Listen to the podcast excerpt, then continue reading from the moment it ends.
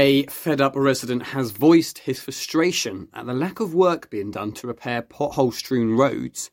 A Suffolk family had a starring moment on a new ITV1 quiz show, and after learning more about pituitary gland tumours, a mum has said she was actually suffering symptoms for years without realising their cause. I am Cameron Reid, and this is your daily news update from Suffolk News. Up first, a fed up resident of a Haverhill estate has voiced his frustration at the lack of work being done to repair pothole strewn roads.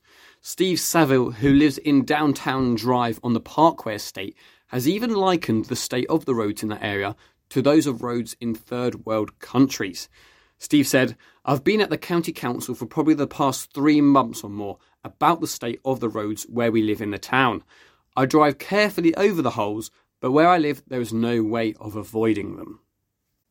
Oh, also, a Bury St Edmunds family had a starring moment on a new ITV1 quiz show which aired on Saturday. Alison, Marcia, and Luca Taylor tried their luck on In With a Shout, making it through all the rounds successfully and being in with a chance of taking home the jackpot.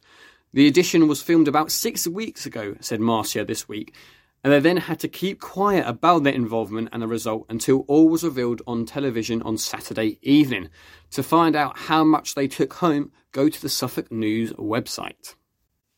And finally, when Coral Wright, who lives in Boxford, began losing her vision and slurring her words one day last year, while she was 20 weeks pregnant, she and her family feared she was suffering a stroke. After being rushed to hospital and undergoing tests, doctors concluded it was not a stroke before CT and MRI scans revealed she had a benign, non cancerous tumour growing on the pituitary gland, which had started pushing onto her optical nerve. The 30 year old was required to give birth prematurely in order to undergo brain surgery in November. Despite numerous complications, she and her new son are back at their Boxford home safe and well. Now, having learned more about pituitary gland tumours, Coral said she realises she was actually suffering symptoms for years without realising their cause, and now wants to raise awareness to help others.